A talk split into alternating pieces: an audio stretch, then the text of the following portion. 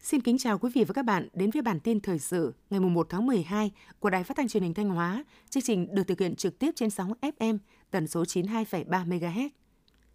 Năm 2022, mặc dù triển khai các dự án giao thông trọng điểm của huyện trong điều kiện khó khăn, nhưng Hoàng Hóa vẫn đảm bảo các dự án này được triển khai đúng tiến độ. Trong đó, dự án đường Thịnh Đông giai đoạn 1 nối từ xã Hoàng Thịnh đến xã Hoàng Đông có chiều dài trên 6,3 km.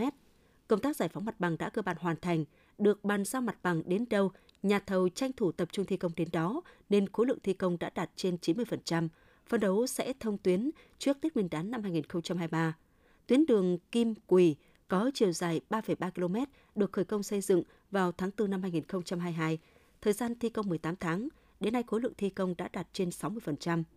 Huyện Hoàng Hóa cũng tích cực chuẩn bị đầu tư đối với các dự án giao thông lớn sẽ được triển khai trong tháng 12 năm 2022, gồm dự án đường Thịnh Đông giai đoạn 2 và dự án tuyến đường nối quốc lộ 1 với quốc lộ 45. Thanh Hóa hiện có 36 nghề tiểu thủ công nghiệp tập trung chủ yếu ở các huyện Nga Sơn, Hoàng Hóa, Thọ Xuân, Nông Cống. Để duy trì và phát triển ngành nghề tiểu thủ công nghiệp, các ngành chức năng đã và đang tích cực hướng dẫn, hỗ trợ các đơn vị địa phương xây dựng thương hiệu, nhãn mác sản phẩm, khuyến khích ứng dụng công nghệ tiên tiến vào các khâu sản xuất, đồng thời tăng cường công tác xúc tiến thương mại, quảng bá, phát triển thị trường tiêu thụ sản phẩm tiểu thủ công nghiệp của tỉnh. Chỉ tính riêng 9 tháng đầu năm 2022, giá trị sản xuất tiểu thủ công nghiệp toàn tỉnh đạt gần 20.000 tỷ đồng, tạo việc làm cho hàng nghìn lao động khu vực nông thôn. Toàn tỉnh đã có gần 30 sản phẩm ô cóp thuộc lĩnh vực thủ công mỹ nghệ. Đây cũng chính là điều kiện để quảng bá, mở rộng thị trường tiêu thụ và nâng cao giá trị kinh tế cho nghề tiểu thủ công nghiệp trên địa bàn tỉnh với mục tiêu cập nhật bổ sung kiến thức dân tộc, văn hóa dân tộc Thái, tăng cường khả năng sử dụng tiếng dân tộc thiểu số cho cán bộ, chiến sĩ thường xuyên tiếp xúc, làm việc trực tiếp với đồng bào dân tộc Thái. Mới đây tại Trung tâm Chính trị huyện Quan Hóa, Công an tỉnh Thanh Hóa đã phối hợp với Trường Đại học Hồng Đức tổ chức khai giảng lớp bồi dưỡng tiếng dân tộc Thái cho 74 học viên là cán bộ chiến sĩ, các công an xã thị trấn đang công tác tại địa bàn các huyện có đông đồng bào dân tộc Thái sinh sống thuộc các huyện Mường Lát, Quan Sơn, Quan Hóa, Bá Thước, Lang Chánh, Thường Xuân, Như Thanh, Như Xuân, thời gian khóa học 45 ngày, từ ngày 29 tháng 11 năm 2022 đến ngày 9 tháng 1 năm 2023. Tiếp theo là phần tin trong nước. Sáng qua 30 tháng 11, Chủ tịch nước Nguyễn Xuân Phúc, Chủ tịch danh dự của Hội chữ thập đỏ Việt Nam đã làm việc với lãnh đạo chủ chốt của hội triển khai một số nhiệm vụ an sinh xã hội dịp Tết Nguyên đán 2023. Chủ tịch Hội chữ thập đỏ Việt Nam Bùi Thị Hòa cho biết, dịp Tết Nguyên đán Quý Mão 2023, toàn hội phấn đấu chăm lo, hỗ trợ một triệu người nghèo, người có hoàn cảnh khó khăn, người dễ bị tổn thương với tổng trị giá hoạt động đạt 600 tỷ đồng. Đánh giá cao, Hội chữ thập đỏ có thực hiện phong trào Tết nhân ái, dịp Tết Nguyên đán Quý Mão. Chủ tịch nước lưu ý thời gian từ nay đến Tết không còn nhiều. Hội có chương trình kế hoạch triển khai cụ thể, vừa bảo đảm có được sự ủng hộ của các cấp bộ ngành và địa phương – vừa huy động được nguồn lực xã hội chăm lo Tết cho người nghèo, người có hoàn cảnh khó khăn. Bộ Lao động Thương binh và Xã hội vừa yêu cầu Sở Lao động Thương binh và Xã hội các tỉnh thành nắm tình hình thực hiện quy định về tiền lương kế hoạch thưởng Tết cho người lao động, qua đó báo cáo Bộ Lao động Thương binh và Xã hội trước ngày 25 tháng 12. Theo đó, các chủ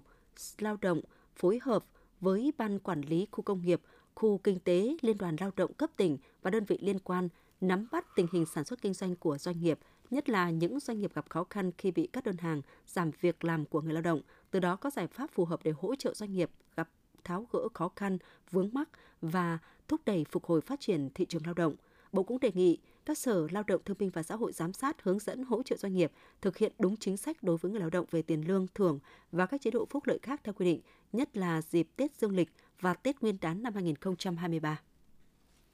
Cục Quản lý Lao động ngoài nước thuộc Bộ Lao động Thương binh Xã hội cho biết, 11 tháng năm 2022, cả nước có hơn 122.000 lao động đi làm việc ở nước ngoài theo hợp đồng. Nhật Bản vẫn là thị trường tiếp nhận nhiều lao động Việt Nam nhất với hơn 60.100 lao động. Tiếp theo là Đài Loan, Trung Quốc với hơn 53.000 lao động và một số thị trường khác.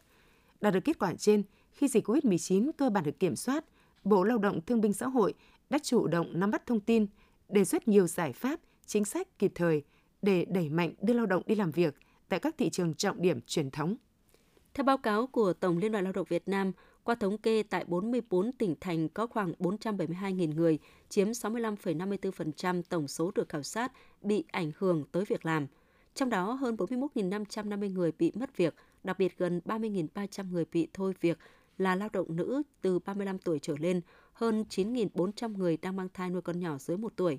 Tổng Liên đoàn Lao động Việt Nam đánh giá câu chuyện cắt giảm việc làm chủ yếu ở doanh nghiệp thuộc lĩnh vực dệt may da dày, chế biến gỗ. Nguyên nhân do các doanh nghiệp bị thiếu đơn hàng từ nước ngoài, chi phí đầu vào tăng cao, sụt giảm nhu cầu tiêu dùng tại nhiều thị trường lớn. Tối qua 30 tháng 11 tại Hà Nội, Ban tuyên giáo Trung ương chủ trì phối hợp với Tổng cục Chính trị Quân đội Nhân dân Việt Nam, các bộ ngành tổ chức lễ trao giải cuộc thi tìm hiểu kiến thức về biển đảo Việt Nam năm 2022 với chủ đề Tổ quốc bên bờ sóng. Chương trình được tổ chức tại Trung tâm Phát thanh Truyền hình Quân đội.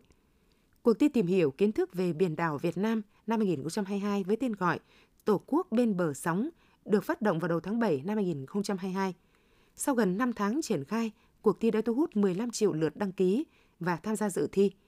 Trải qua 4 vòng thi tuần và thi bán kết, ban tổ chức chương trình đã lựa chọn được 15 thí sinh xuất sắc nhất để bước vào vòng thi chung kết đối kháng trực tiếp. Trong lễ trao giải cuộc thi, ban tổ chức đã trao một giải nhất, một giải nhì, một giải ba.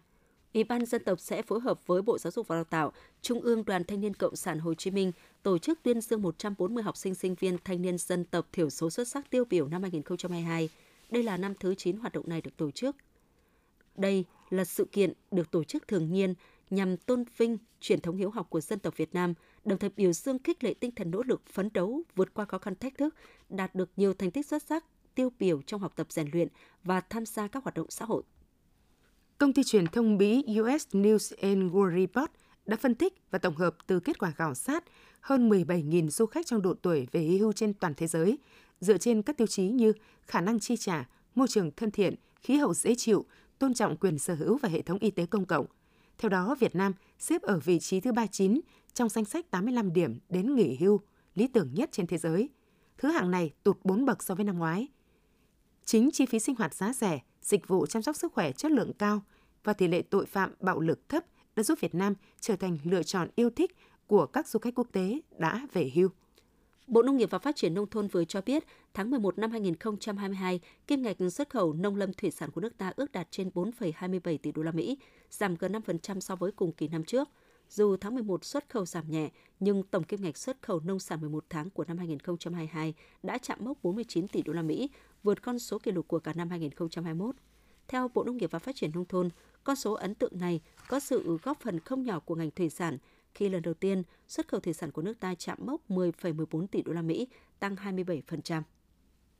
Theo Bộ Nông nghiệp Phát triển Nông thôn, từ tháng 7 năm 2022, trái sầu riêng chanh leo Việt Nam được xuất khẩu chính ngạch vào thị trường Trung Quốc, mở ra cơ hội lớn cho những mặt hàng này. Tuy nhiên, nhiều địa phương đang phát triển nóng về diện tích, mở rộng trồng mới ở những vùng không có lợi thế, tự phát chặt phá các loại cây trồng khác để chuyển sang trồng mới sầu riêng.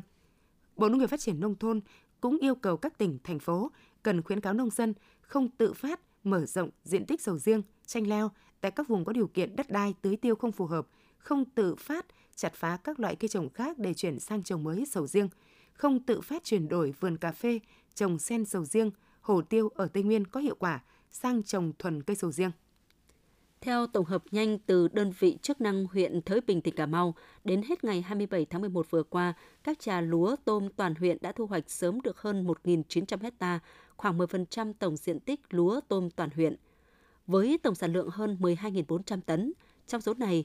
vùng trồng lúa ST24, ST25 thu hoạch sớm được 970 ha, tổng sản lượng hơn 6.300 tấn nhưng mới tiêu thụ được gần 2.500 tấn, còn tồn hơn 3.800 tấn. Trước thực trạng trên, chiều hôm qua, 30 tháng 11, Ủy ban nhân dân tỉnh Cà Mau đã ra công văn chỉ đạo Sở Nông nghiệp và Phát triển nông thôn, Ủy ban nhân dân huyện Thới Bình khẩn trương tháo gỡ khó khăn, hỗ trợ tiêu thụ lúa. Theo dự báo từ Trung tâm Khí tượng Thủy văn Quốc gia, sáng sớm nay không khí lạnh đã ảnh hưởng đến hầu hết phần phía Bắc của Bắc Trung Bộ và một số nơi ở phía Tây Bắc Bộ. Ở Bắc Bộ trời rét đậm, vùng núi rét hại, khu vực từ Thanh Hóa đến Quảng Bình trời rét. Trong đợt không khí lạnh này, nhiệt độ thấp nhất ở vùng núi và trung du Bắc Bộ phổ biến từ 8 đến 11 độ C, vùng núi cao có nơi dưới 3 độ C. Vùng đồng bằng Bắc Bộ từ 11 đến 13 độ C, khu vực từ Thanh Hóa đến Quảng Bình từ 14 đến 17 độ C. Những thông tin vừa rồi cũng đã khép lại chương trình thời sự của Đài Phát thanh và Truyền hình Thanh Hóa. Xin kính chào và hẹn gặp lại quý vị và các bạn trong những chương trình sau.